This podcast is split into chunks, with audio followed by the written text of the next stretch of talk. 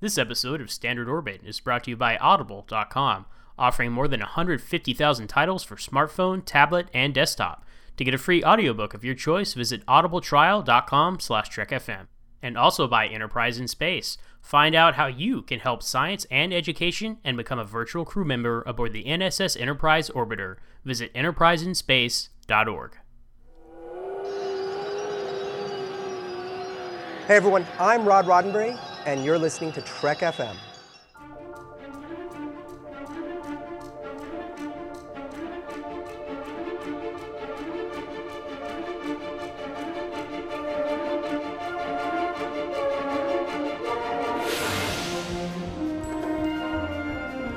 Risk is our business. It's like nothing we've dealt with before. My golly, Jim, I'm beginning to think I can cure a rainy day. But can't change the laws of physics.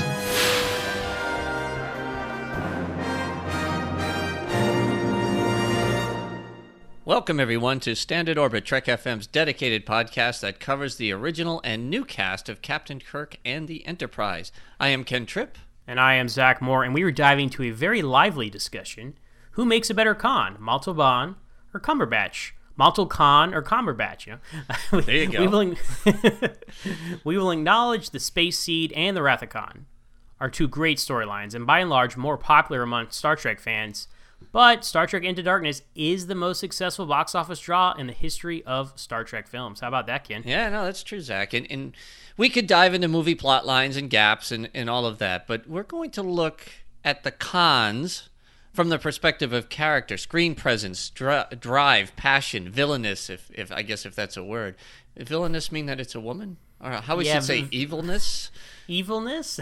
Mm-hmm. Doctor Evil? Mm, okay. Well, regardless, these are controversial topics that generate a lot of feedback. So we will ask, we'll go ahead and put a disclaimer out. We'll ask that we be respectful in our Facebook comments, and this could be a fun conversation, but a lot of people take their Star Trek and their perspectives very seriously, and we should allow for diversity of thought between original and rebooted casts. I couldn't agree more. So, you ready to kick this off? Shall we begin? Okay, we shall. So let's start off with character. We understand the timelines were the same, right, through the Eugenics Wars, and Khan was the same in both universes when the Botany Bay left Earth, but the drivers in the two timelines obviously were very different. So Zach, just to, to kick things off, what did you see as the similarities and the differences in the two Khans? Well, if we're, if we're looking at just what's canon, right, we, we, we ignored things like books and comic books, and, you know, we can, just for the fun of it, we can bring those up later, but but for right out of the gate here, I just want to look at what is canonical, what is on screen, right? It's it's hard to compare these two Khans because we see the Khan we see in Into Darkness timeline wise is the same Khan from Space Seed, you know, around you know in the twenty-two fifties, sixties, but motivational wise and all that, he's very much like the Khan we see in the Wrath of Khan from the twenty-two eighties. You know, he's uh. revenge driven because he's been wronged, and he he has a an, an injustice that he feels need to be needs to be righted. So that is his motivation. It, it's weird because Into Darkness is a combination really of Space Seed and the Wrath of Khan on several levels, and that informs Khan's character.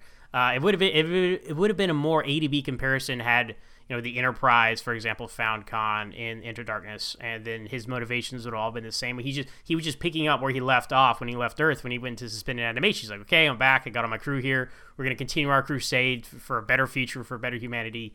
Uh, because ultimately, Khan thinks he's doing the right thing. He he thinks that he's superior, and that gives him the right to rule over everyone. And it's for their own good because he knows better than them because he's mentally, physically superior. Uh, and, you know, I, you get that from Montalban's Khan. And uh, Cumberbatch's Khan, I mean, he, um, I don't know. He, he doesn't have that air of superiority about him. I, I think I... If he does, it's it's it's less classy than Montalban's. You know, he he has that air of uh, arrogance, but it's it's classy, respectable arrogance. And Cumberbatch, eh, he's a little rough around the edges that way. So it's it's they're coming at it from very different perspectives. Mm-hmm. I think through most of, I'll, I'll stick it uh, right in with the Wrath of Khan and Into Darkness, and, and not travel back into Space Seed to kind of, I guess, make it a little bit easier to bring the two together. So what I saw that that, that they had in common, uh, the way Cumberbatch played Khan and the way Montalban played Khan, through very good direction, I think, from both um, Nicholas Meyer and J J. Abrams, was for the most part a very controlled passion, a um, a seemingly calm presence, but you could feel that underlying anger and frustration. Or at different points where you thought they were going to lose it, how they kind of pulled it right back. Now, it changes at the end of Into Darkness, where, where Khan is pretty much in a rage, and similar to where Khan was at the end of The Wrath of Khan, uh, just as he's detonating the Genesis device and, and the Reliant gets uh, blown up pretty good, and, and you know he's he's he's ticked off too, but yet calm. Uh, and, and that's... That's where I see the the similarities in how the character was played. I I haven't read anything as to how Cumberbatch prepared for the role, so I'm at a little bit of a disadvantage there. I don't know if he, he watched the other movies or if he was told to make it his own, that type of thing.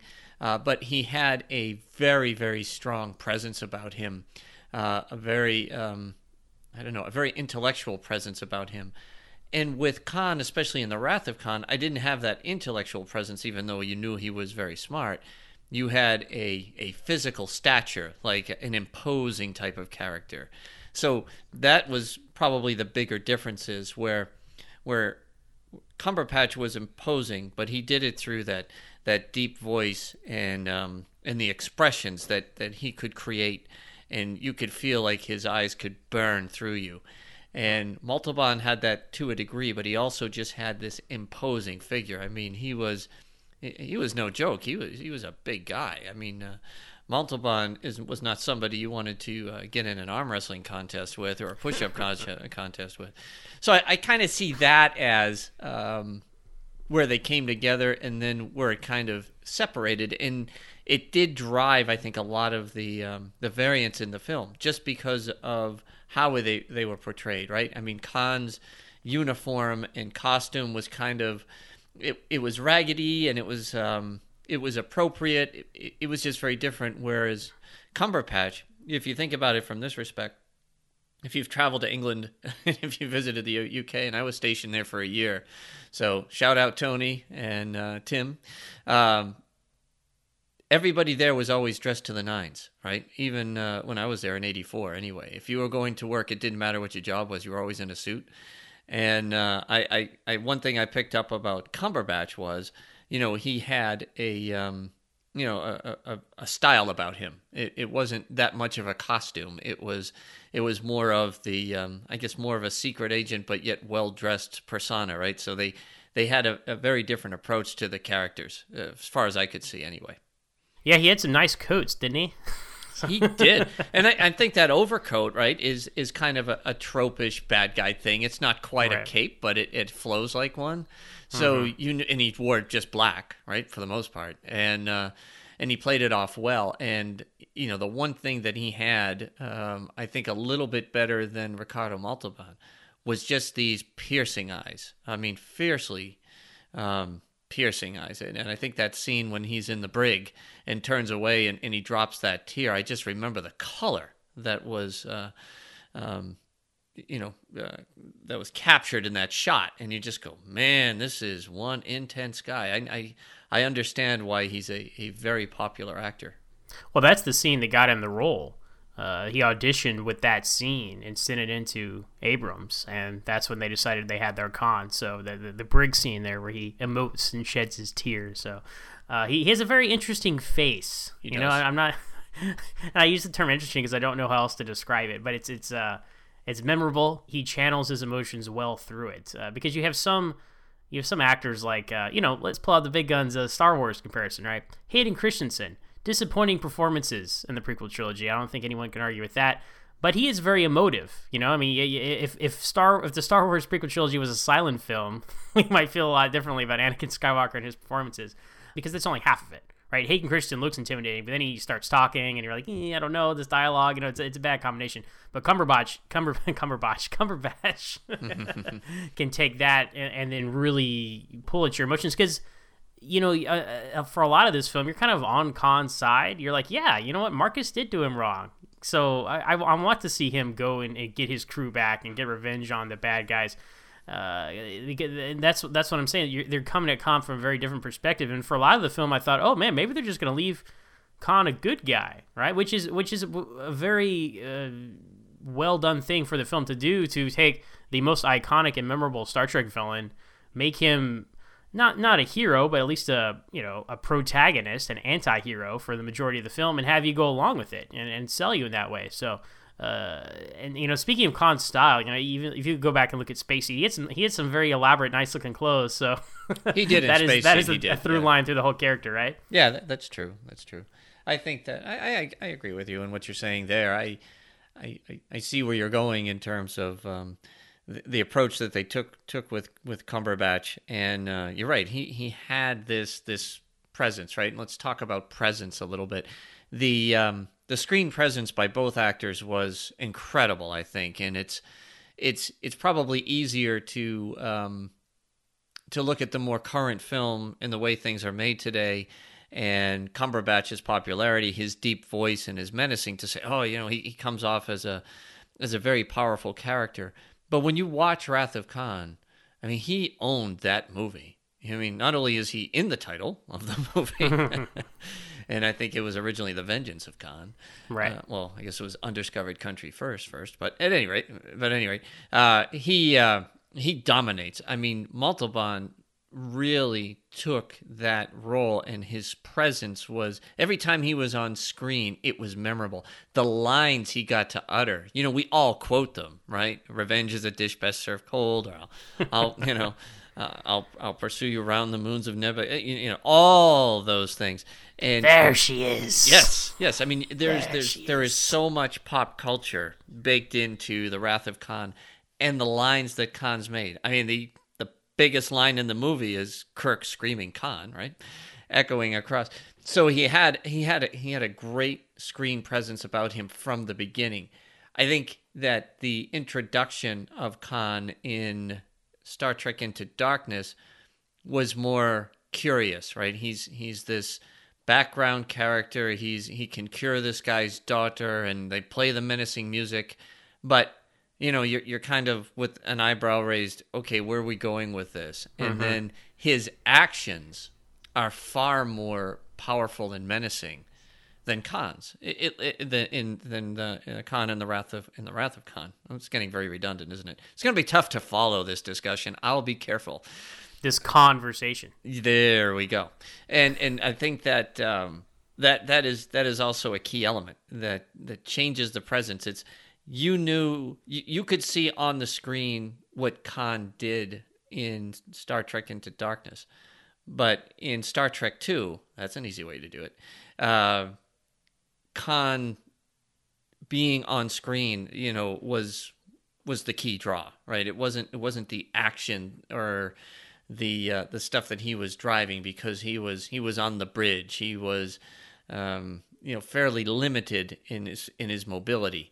Uh, he didn't get into crazy action scenes that uh, that Cumberbatch was able to do. So I think both had fantastic screen presence, but very different.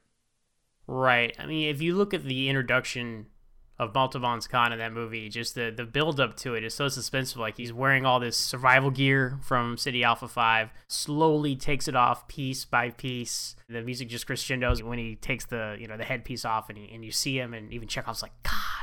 And it's like, oh, man, there he is. You know, it's uh, I, I compare it to uh, the Joker's reveal in Batman eighty-nine. You know, he's in the shadows, and he's slowly walking out, and he, it's building and building and building, and then he steps out of the shadows into light. He's like, you can call me Joker. It's like, oh, man, it's the same kind of idea there. And I, I find that a more fulfilling screen presence, because it, you, you've built somewhere, and it, and it pays off, and you're like, oh, man, there, there he is. And And throughout the whole film, like you said, you're waiting to cut back to Khan. You want to see what he's up to on the Reliant, what he's doing. And yet, true, we never get to see him do what he does, but you believe, just through the, the, the sheer performance of Montalban, you believe this guy can do incredible things. I think the most the most incredible things we see him do in Star Trek two is he lifts Chekhov up by his spacesuit, and then he uh, lifts that debris off of... Uh, uh, I never pronounce this guy's name Joachim. Right. Joachim. Yo- It's like Joaquin. No, that's mm-hmm. not right. He says Joachim. Yeah, Joachim. Yeah, it should be Joachim, oh, but that's not yeah. what he says. Yeah. So I mean, those are the only uh, you know physical feats we see him perform. Uh, but but more than that, you know, I mean, he brags about his, his superior intellect and how that's the only reason they were were able to survive on Ceti Alpha V, and you can believe that because that's a crazy situation they were thrown into, and there they are, they're still surviving. So you know, uh, proof there. But you know, for Cumberbatch, it's uh, not that it's style over substance, because there is some substance there. I'm not going to take all that away. I think. Uh, yeah, but you know, there is a lot of flash and, and style. And you need that in a mod- in a modern film, right? I think I think you needed to re-educate people who Khan was uh, and what he could do. And then if you don't want to do that through exposition, but of course, you know, in the sixties, Star Trek didn't have a lot of budget. So they're sitting around the briefing room, they're talking about, oh, Khan did this, Khan did that, they're genetically engineered. Show, don't tell. So in Star Trek Into Darkness, we really see him. He takes on a whole squadron of, you know, Klingon troops, and it's very impressive.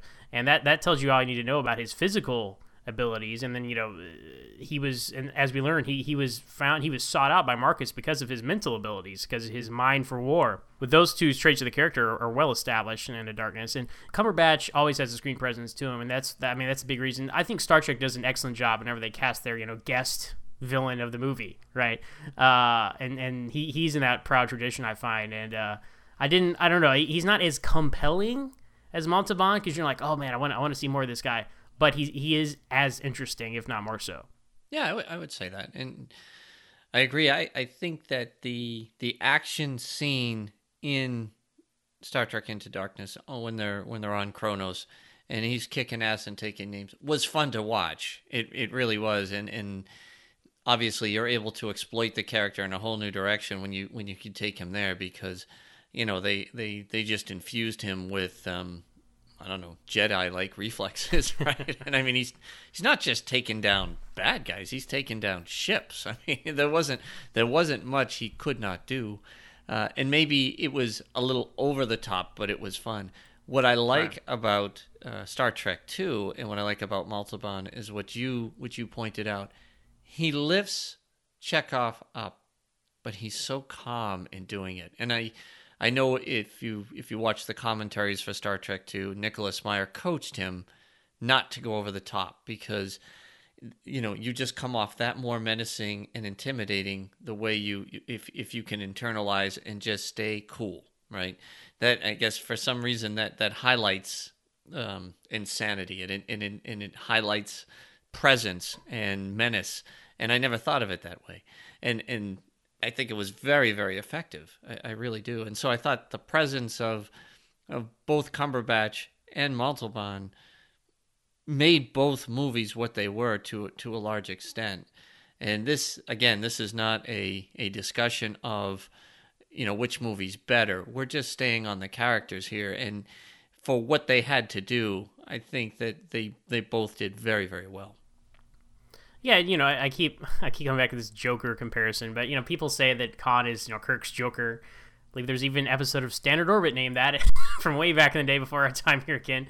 But uh, you know, it, when you have an iconic performance like Ricardo Montalban from the eighties, you know, it's one of the most iconic, not just Star Trek but film villain roles, you know.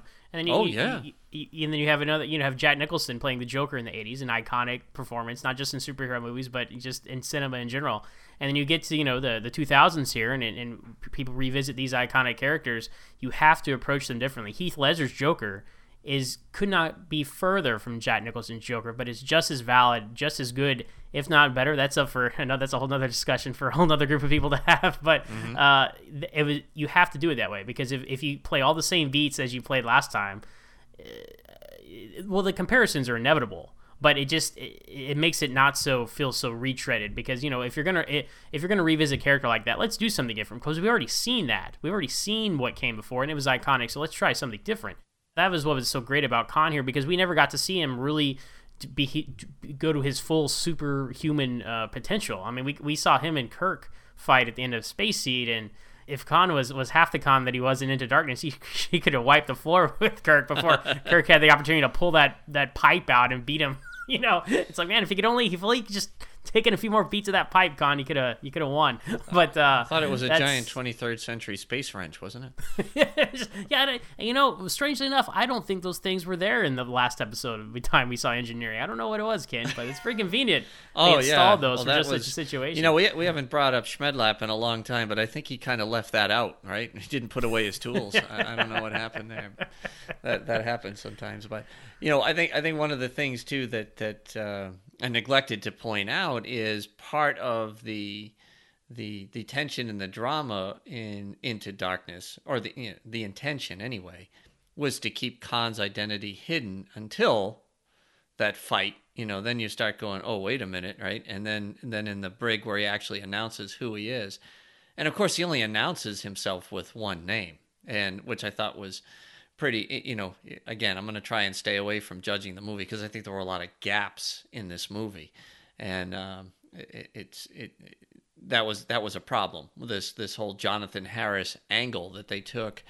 Instead, John Harrison. John Harris. What did I say? Jonathan Harris. Yeah, isn't that the guy who played Doctor Smith on Lost in Space? Yeah, da, you're right, da, John, da, John Harrison. Da, you're right. Yeah, yeah, yeah. Da, yeah. Da, that's right. That's right.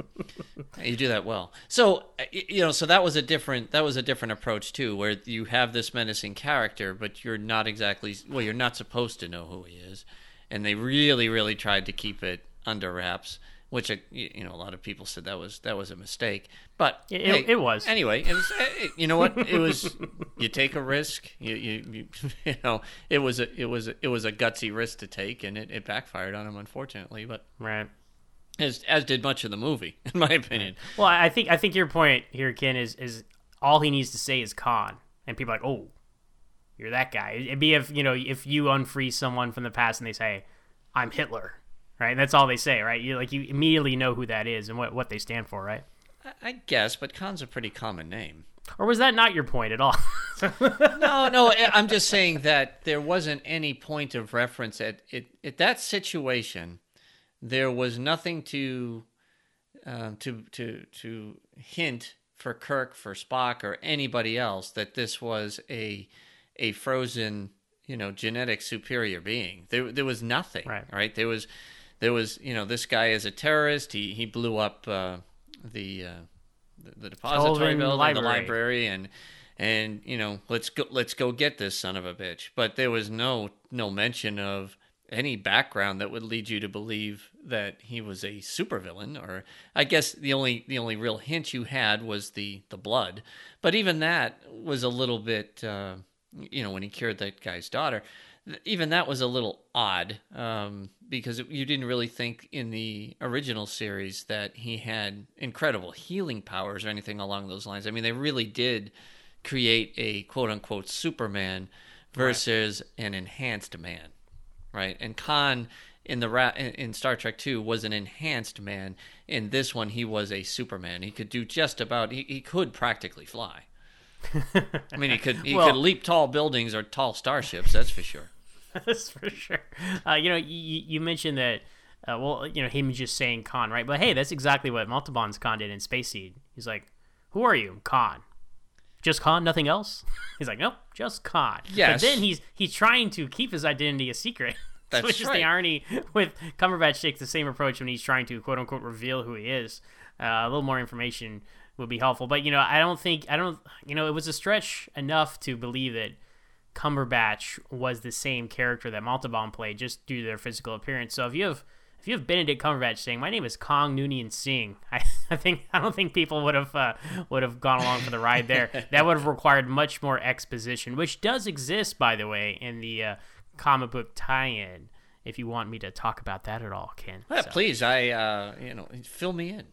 Well, so in uh, I D W does a great job with all the Star Trek comic books. I, I think they're great, and they tie into the uh, movies, and you know they're as close to canon as you get because you know several of the same uh, writers. Well, you know Orsi uh, mm-hmm. oversees them, and they they have a stamp of canon, but not you know in, in its own way. Uh, it's pretty much canon until the movie's contradicted. There already have been some contradictions, but I like to see these because people want to say, "Oh, I like the movies and all." But I wish we could see the, you know, the regular adventures, the five-year mission on the Enterprise, and this new crew. Well, that's what these comic books are. And a lot of them are, well, earlier anyway, a lot of them were uh, remakes and retellings of original series stories, like uh, where no one, where no man has gone before, uh, Return of the Archons, Trouble with Tribbles, you know, new new twists on those old stories, and that's cool too. But it's been a healthy balance of new stories and old stories retold. But uh, for Into Darkness, for a tie-in, after the film came out, they came out with a miniseries called Khan, uh, similar to their miniseries of Nero after Star Trek oh nine came out. And this chronicles, you know, the history of Khan, but the framing device is Khan is on trial after the big crash in San Francisco and before the coda to the film, uh, where they're, you know, rechristening the Enterprise, and uh, we see Khan in his, in his cryo tube. So he's on trial here. And uh, it's interesting that the, the many points are raised that, look, we, we have no records of this time, Uh, because of the Eugenics Wars, everything was a mess. Uh, so they're completely dependent on what Khan has to say about himself. And they even mention that, like, throughout, like, Spock and Kirk talk about it uh, throughout the, the comic book series, your miniseries.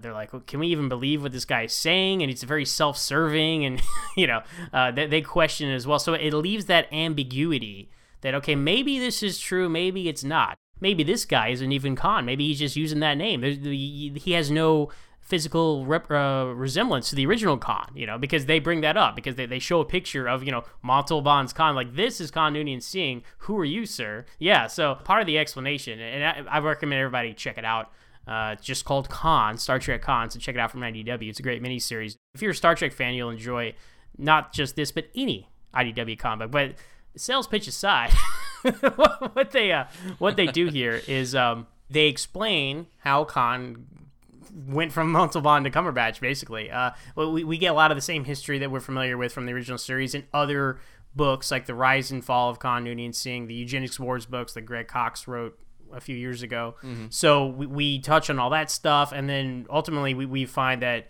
uh, when Marcus's team found uh, the Botany Bay, they uh, unfroze Khan, they altered him physically so he would not be recognized, and then they actually altered his mind some. They tried to erase his memories. It's one of these classic fiction amnesia things, right? You remember everything, like, that you can do and, like, in all your knowledge, but you forget everything about yourself. It's a, you know, very big fantasy sci-fi trope, right? But ultimately Khan remembers who he is, and that's what's that's what kicks off his rebellion against Marcus, right? Because not only had his his face been taken away from him, but he'd been ripped of his personality, you know, of who he was and his identity, and then his whole crew had been captured. So that is the catalyst to what causes him to go rogue uh in Darkness, because, you know, that's something else that was left a little vague, you know, in, in the original film, like, okay, who found him, is this what he looked like, and all this stuff. So all those questions are answered in this comic book. Okay. So there you have it, folks. So that was that was Zach Moore, brought to you by I D W. I, I did, is in the mail, as I understand it. So I'm sure it is now. Hey, nice pitch, and uh, we'll definitely send him a copy of this tape. So, um, and no, that, that that that's helpful, because I, I did read the the tie-in to um, to the oh nine version, the, the the prequel, I guess, as you would call it. Countdown. Countdown to. Yeah, and and it was okay. You know, it was it was a little bit out there, but, you know, that doesn't mean I didn't like it. I just it was just interesting, but not not great. And but this sounds like they, there was a there was a lot there to uh, to extrapolate. So as we as we get further into Montalban and we get further into Cumberbatch, I guess my question now is, they both had revenge, but two different motivations, right? You had, you had from Star Trek two, the motivation was Kirk abandoned him and his wife died, and he wants to, he'll do anything to kill Kirk and and and destroy the Enterprise. And then after that, I guess apparently he's got a starship, he's got a pretty cool uh, device, he's going to wreak havoc havoc in the Federation. So you assume there's there's quote unquote more to come. And then with the uh, Star Trek Into Darkness, it was revenge for what Marcus did to his crewmates or his family, right? Or mm. the people that he holds most dear. Your family. Yes. And in in both situations are enough, I think, to, to create the, the motivation. Although it does show just to the, um, I guess, the lengths that that Khan would go in, in Star Trek Into Darkness by blowing up Section thirty-one's headquarters, right, and killing a lot of innocent people. It was not even a, nope, this is what I'm going to do. I'm going to wreak havoc because, and, and he did believe that his um, his crewmates were killed, right? That that was that was the impression. He didn't realize they were just hidden in a torpedo, which... Um, well, who would? Not me, not me. There's lots of places I would hide. Uh, that that wouldn't be in the top ten. But at any rate, so it, it you know, I, I do understand that he's coming from, from that aspect of seventy-one other people are dead. And uh, they were his brothers and sisters, and they were all co-rulers of the world at one time. And so he is going to come after Harris and destroy everything that he holds dear. Marcus. What did I say? Harris again? Marcus. Robocop. Everything that RoboCop holds dear. And Buckaroo... Dead or alive, you're coming with me, Khan. Th- that's right, that's right. Buckaroo Banzai does not win this one.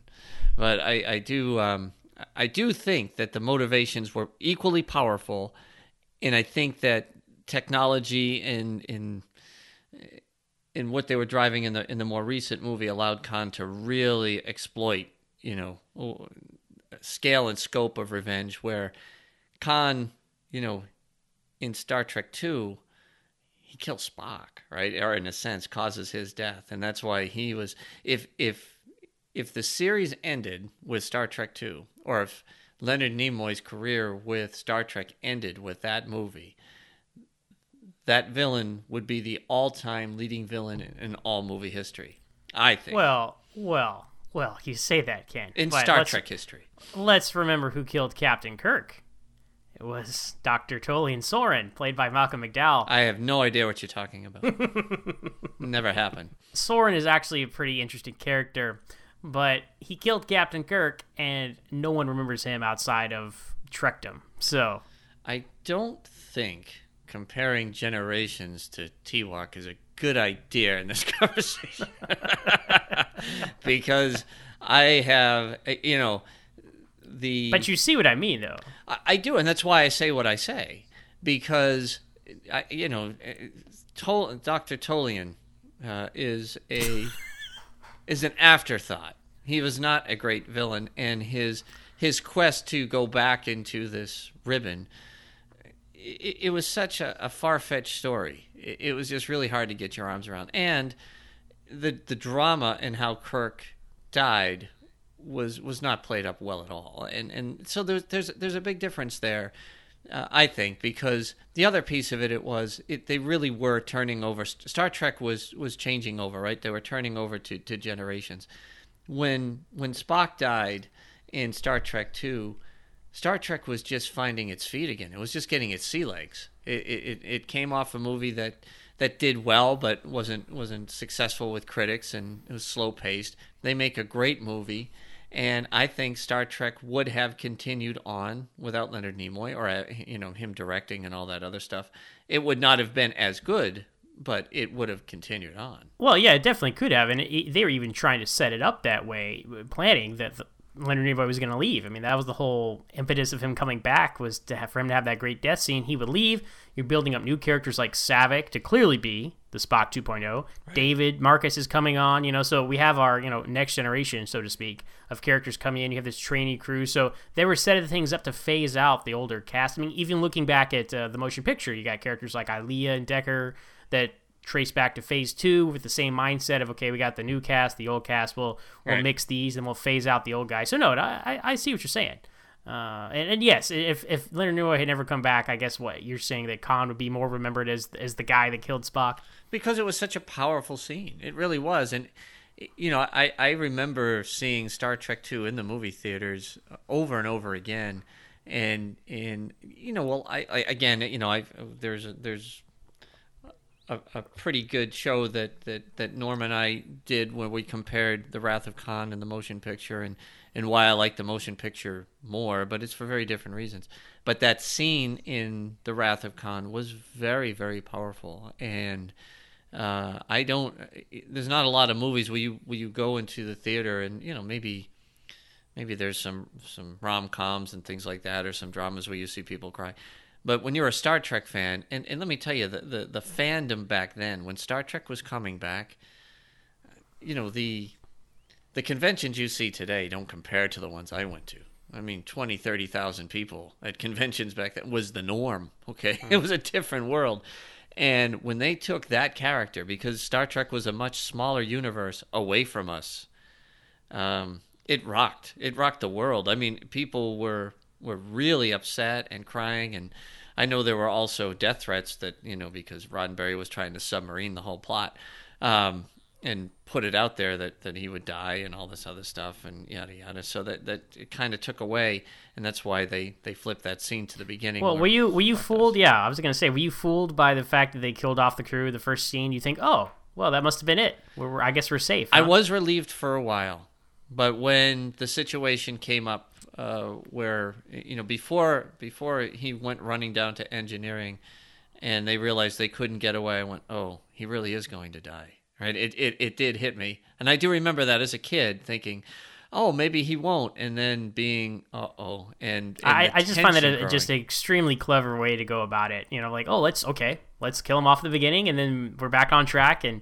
Uh, and here we are, and then and then and then you subconsciously you're like, oh, we're good, and then it just hits you again, even though you go in the knowledge of, oh, maybe Spock's gonna die. You think you already saw it, and then when it comes back, you're like, oh, they did it! Oh my gosh, that, that would be such an incredible thing to, to see, because you know in this day and age, you you're, that's never gonna be replicated.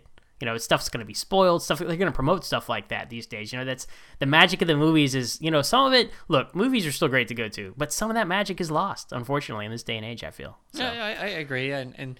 If we take it back to Into Darkness, they were trying to do that with Khan. Right? Oh, look at you, Ken. Well done, sir, bringing were, it back. They really were. Uh, they were trying to keep that all a secret and surprise the audience.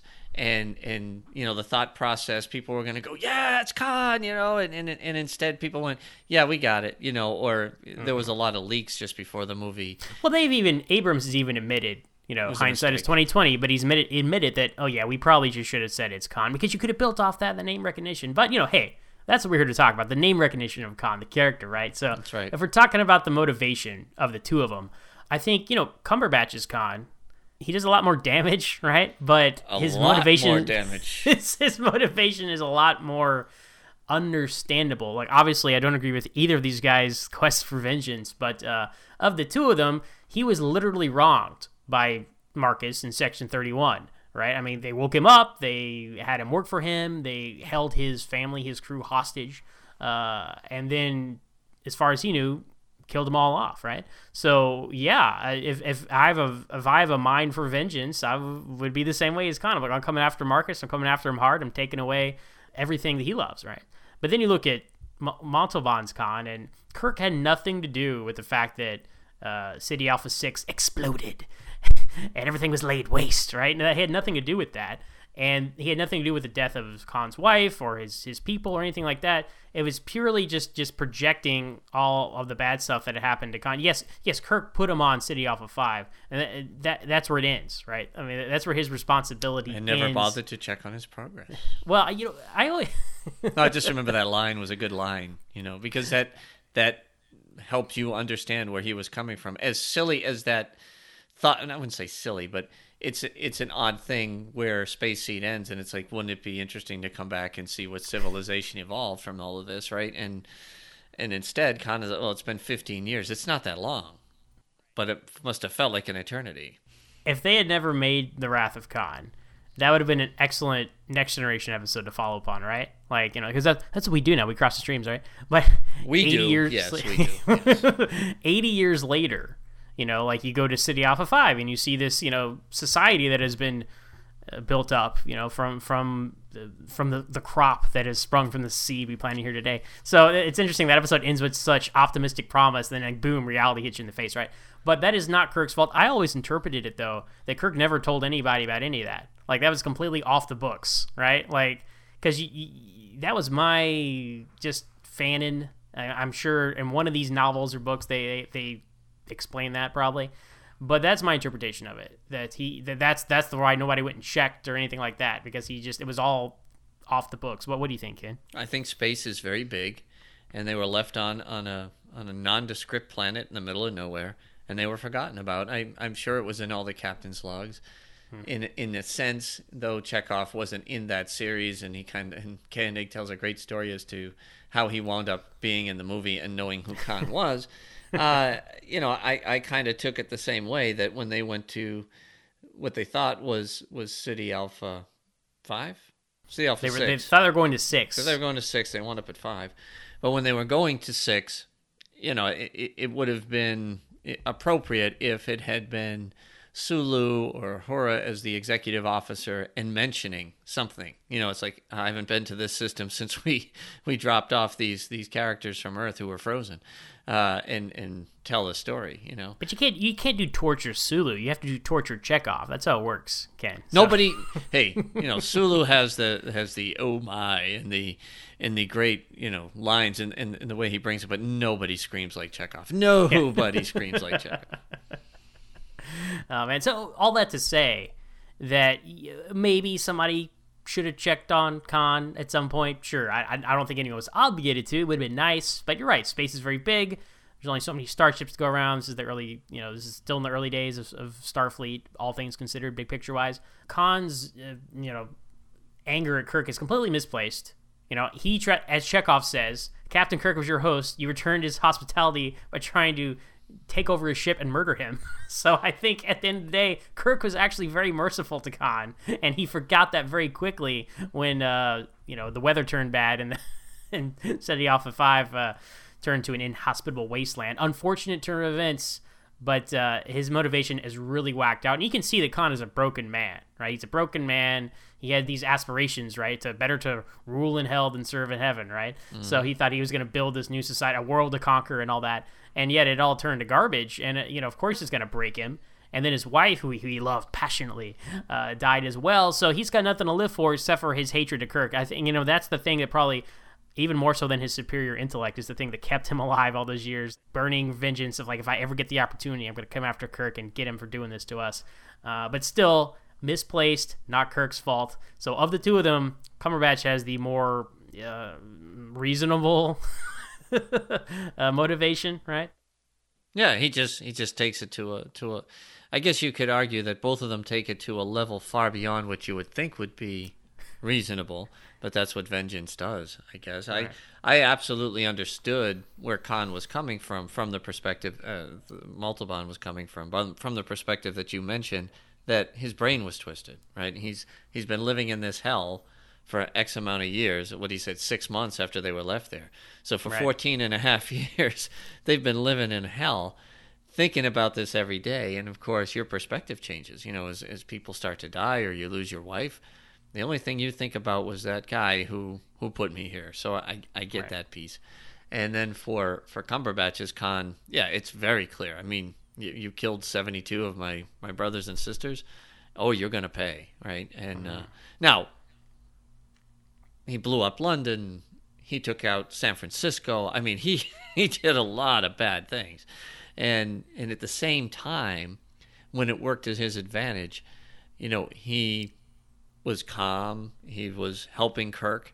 And I always wondered, if they didn't stun him, would he have been as bad as he was? And, and the answer right. is, that is yes, he would have been. He, he would have taken them out anyway, because that's what Prime Spock tells the other Spock. No matter what you think, this guy is, you know, he's going to turn. And, and well, I, that's that's I, that's some bias on Prime Spock, though. You know, I mean, yeah, that was a that this Khan has a very different life experience than that Khan.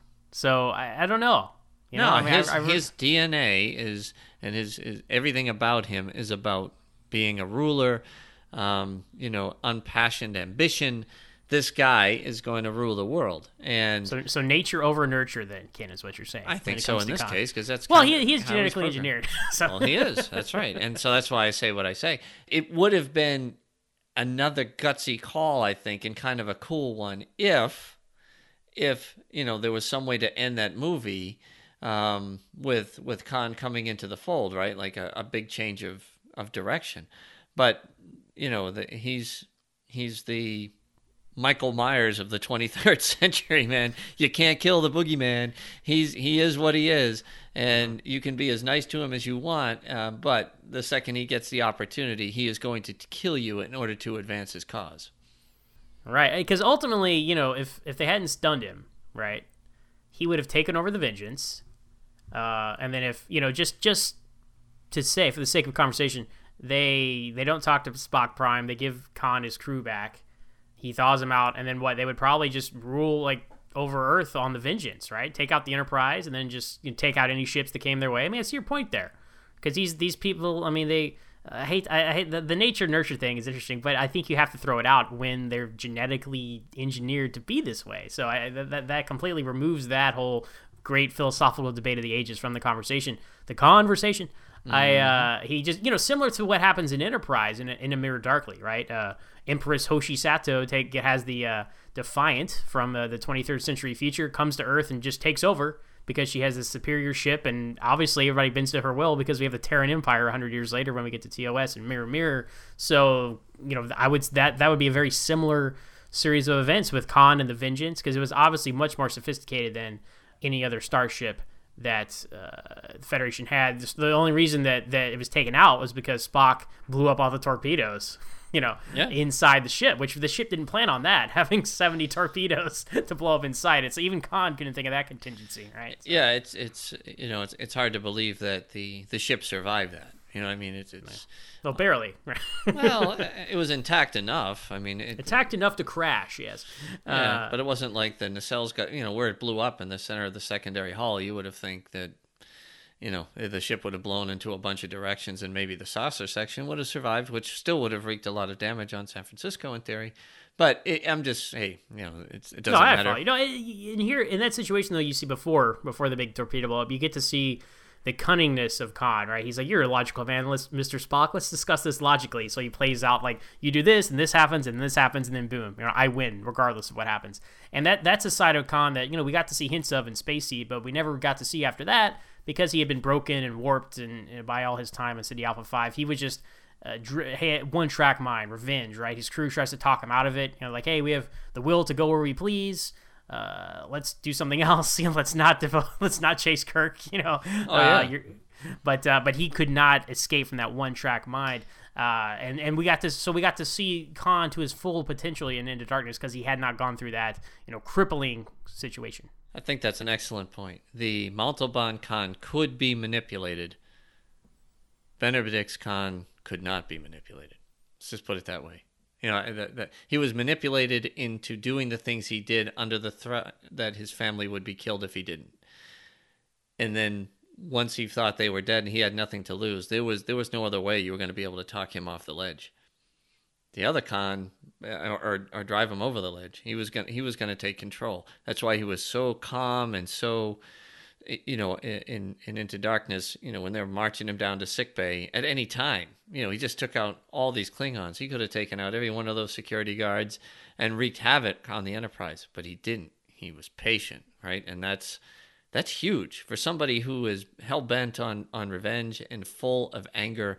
And has all this strength and, and ferocity in him. The ability to control it was with him. It was not with Ricardo Montalban's. He could not, con, you know, con, you know, I'm laughing at the superior intellect. Right. All right, now I'm going to come kick your ass. You know, I'm done. It's a, su- such a, like a grade school mentality. Like, you know, what an insult to, to like calling Marty McFly chicken or something, right? Like, oh, that'll get him.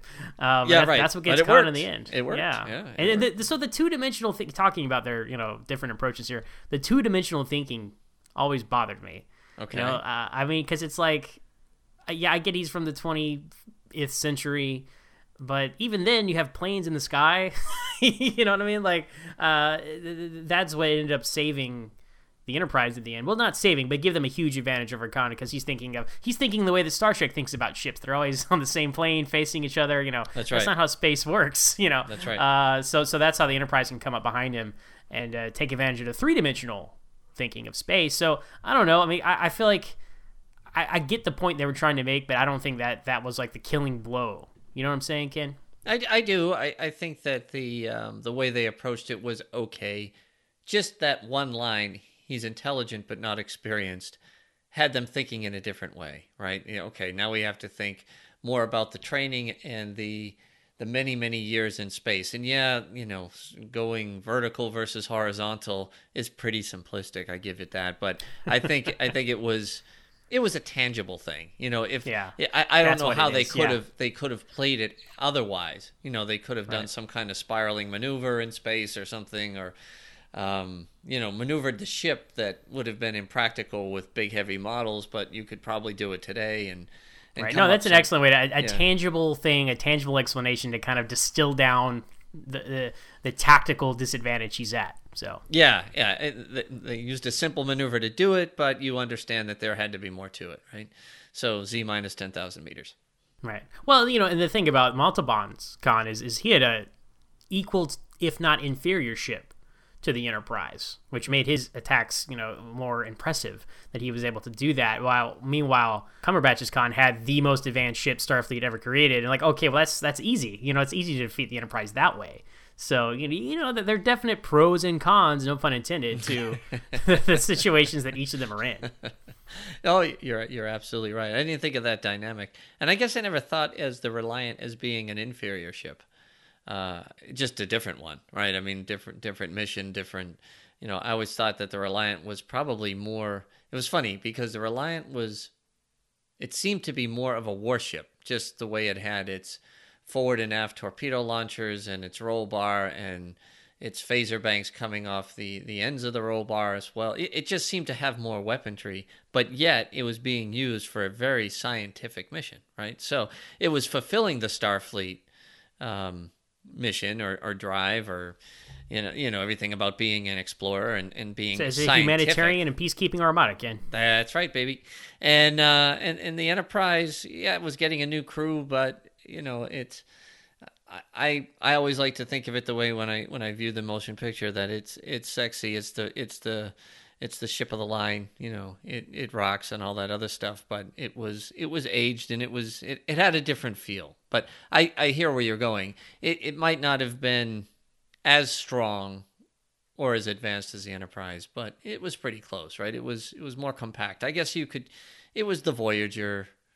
You know what I mean? Yeah. You know, right. The Voyager was a pretty powerful little ship, but uh, it, it wasn't the uh, the U S S um, Holiday Inn. I mean, Enterprise Day. I see what you did there. So yeah, so that's that, those are the cons there. You know, I but you know, I guess the, the the ultimate question, the big question here, who was the bigger villain uh, of the two? And you know, if I had to answer this, I would I would have to say Cumberbatch. It just, you know, for all the things we've discussed, I mean, he created the most collateral damage. Uh, did not seem to care who got in his way for vengeance. I mean, uh, I mean, he had a lot more opportunity to, because obviously Montalban's Khan was in deep space, and you know, he was just the, his one target was the Enterprise. He went out and sought out that target, and he stuck on that target to the bitter end.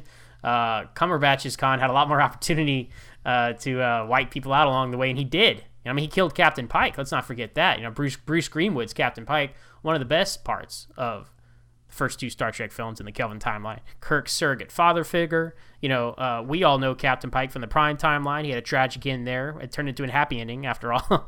But, uh, you know, he had a tragic accident there, and this mirrors that. You know, this could be seen as the timelines aligning themselves. Who knows?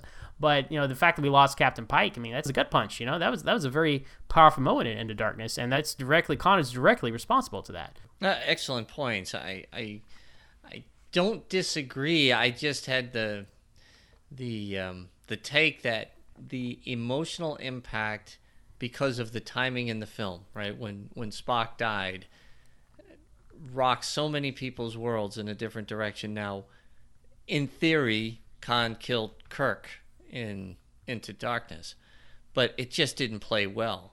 And by the, by the time you get to that point to the movie, the impact of of Admiral Pike's death has been lost, I think, a bit. It's diluted. That doesn't mean it didn't happen. Because so, so much more has happened. I see what you mean. Yeah, cinematically, at the moment that did occur, you're right. That was that was a great movement, a great moment in the film, a very powerful moment.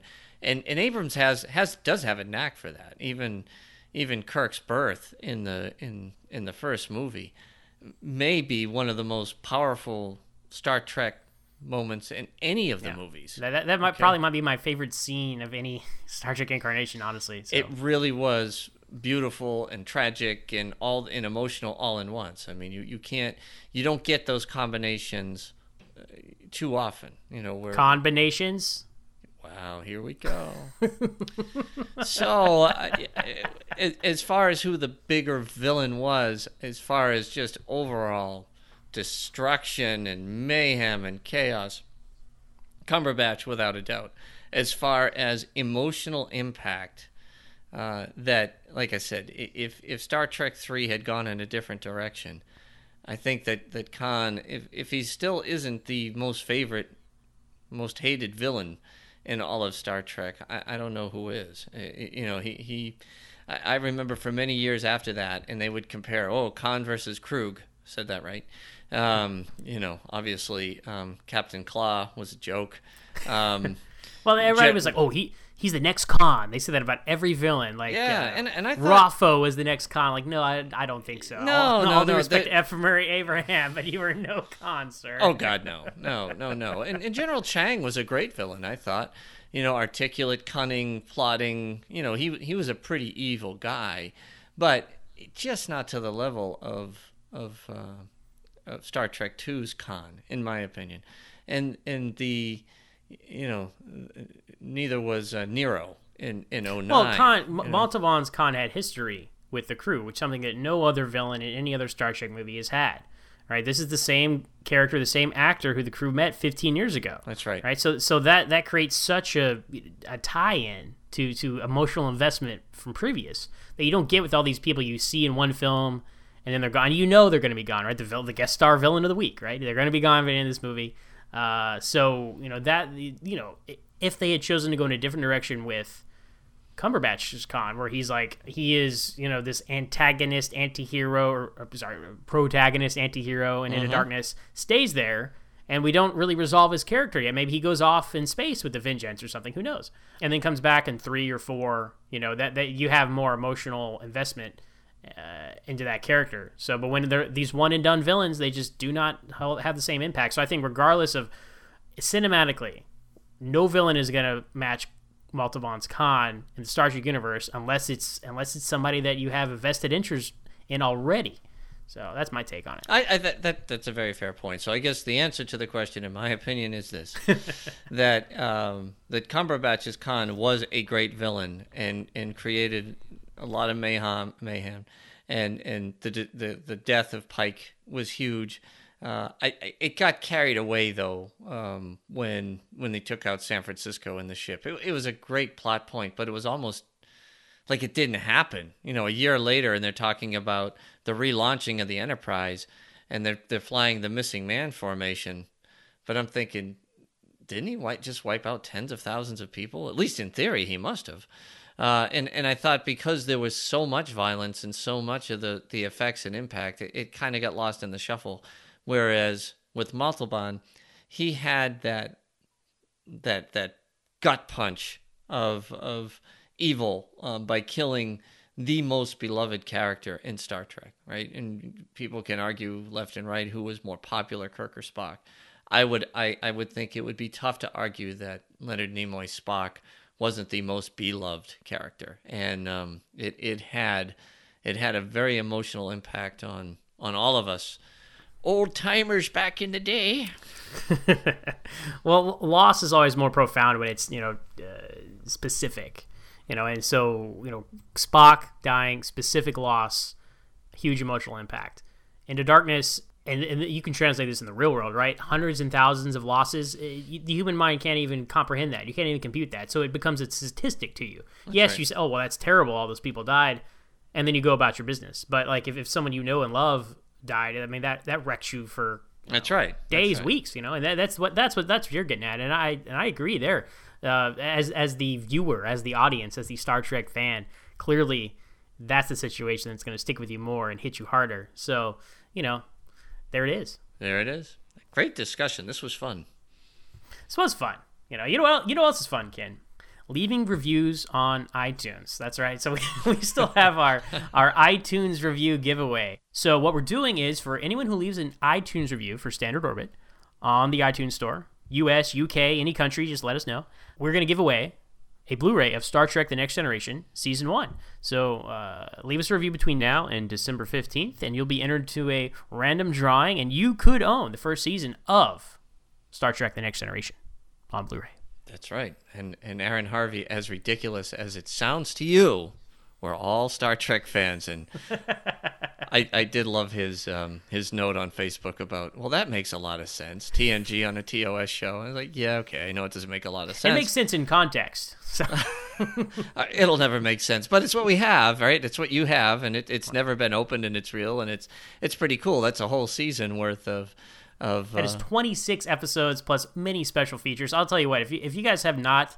seen or gotten the Next Generation Blu-rays, the, they're worth the behind-the-scenes material alone. It's so in-depth, you know, talking about, you know, especially the first season, because it's talking about how we got from the original series and original series movies to starting a brand new era of Star Trek and the Next Generation. You get, you know, archive interviews with Roddenberry, Robert Justman, you know, D C Fontana's in there. So just David Gerald, all these guys, original series tie-ins, okay, launching Next Generation. So it's great stuff. Hours of bonus material on there. So good. Yeah, yeah. So... You know, hats off to uh, to, uh, to to the team there in, uh, in in Earl Grey, right? We've got yeah, Richard Marquez, Lee Hutchinson, Lee Hutchinson, and we've got Amy Nelson. Amy Nelson. So yes, right. So we'll be uh, we'll be doing our own Star Trek Generations crossover pretty soon. Hopefully, one of us will not die in an unsatisfying way, but you know, who's to say? So, I, I just hope uh, they get their chemistry together quick, and that they um, they they learn a lot about each other, so that if we do have a Bridgemates two point oh, we smoke them. I mean, absolutely smoke them. But you know, I, I think it's um, it's more than appropriate to wish the three of them the best of luck in their in their new journey. I know we have been real excited on the network to hear that that uh, that Earl Grey is back, and by the time this show uh, launches, you guys should be uh, well underway. Sipping your next cup of Earl Grey. Sipping your cup of Earl Grey, and we'll be um, yeah. If you need help or cover or whatever while you're having your coffee or tea breaks, we'll be up in orbit circling, making sure that you're safe. Well, comparing cons and talking about Star Trek: Next Generation are not the only things we've been doing on Trek F M this week. So here's a few things you might have missed elsewhere on the network. Previously on Trek dot F M, Standard Orbit. Don't watch any of the extras on the first disc because they're all duplicated over the second disc. So then it, that way you can just watch them in order and not have to worry about, oh, well, let me skip this one because I watched it on the first disc and do all that.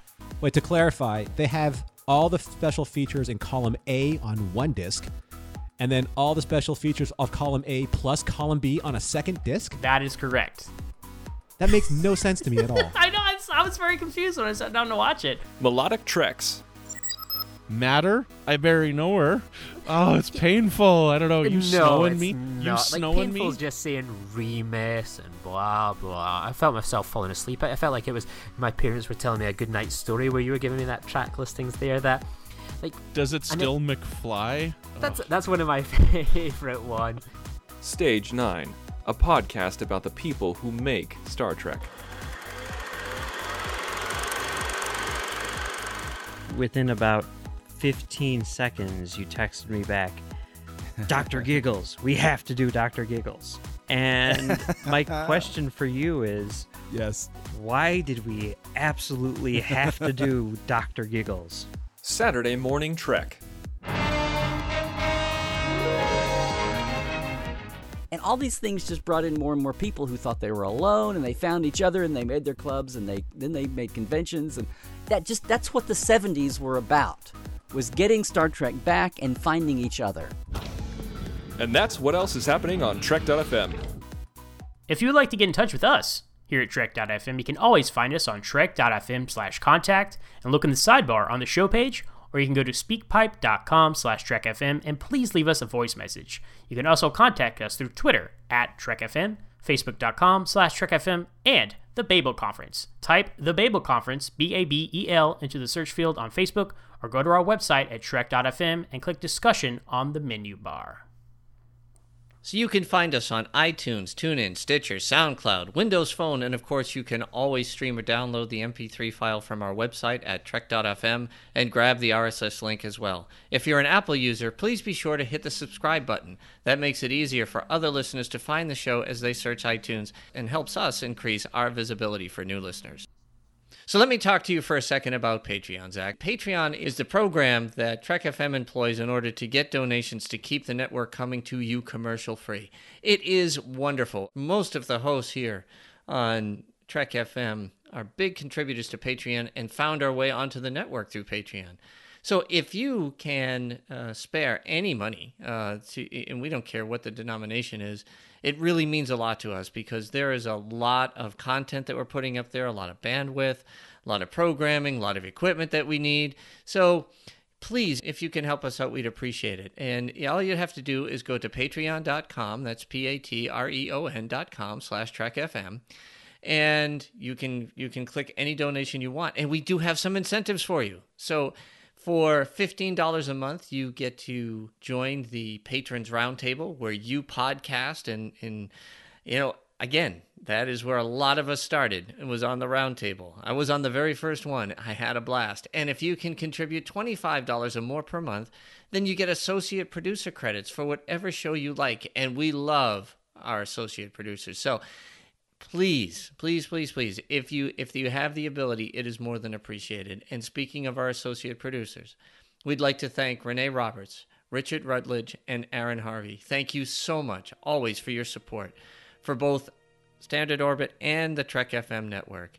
You can find Renee on Twitter at mres underscore one seven zero one. You can find Richard at rut eight nine seven two, and you can find our buddy Aaron Harvey at GeekFilter. So if you're looking for me on the network, you can you can find me on the Babel Conference. I'm always on there, uh, pre, post shows, talking different subjects with all our listeners. And you can also find me on Twitter at Boston S C P O. That means Boston Senior Chief Petty Officer. As for me, you can find me on Twitter at MoronZach. That's M O O R E O N Z A C H. And I'm also the host of my own podcast called Always Hold On to Smallville, where we talk about each and every episode of that young Superman show from the early two thousands, and we're on Twitter at AlwaysMallville with one S. And also, I'm around the Babel Conference as well. It's always great to talk to you guys on there, making conversation about our shows, other shows, general Star Trek topics, anything really. Love to talk to you guys on there. So thanks for listening, everyone, and join us again next time here on Trek dot F M for another episode of Standard Orbit.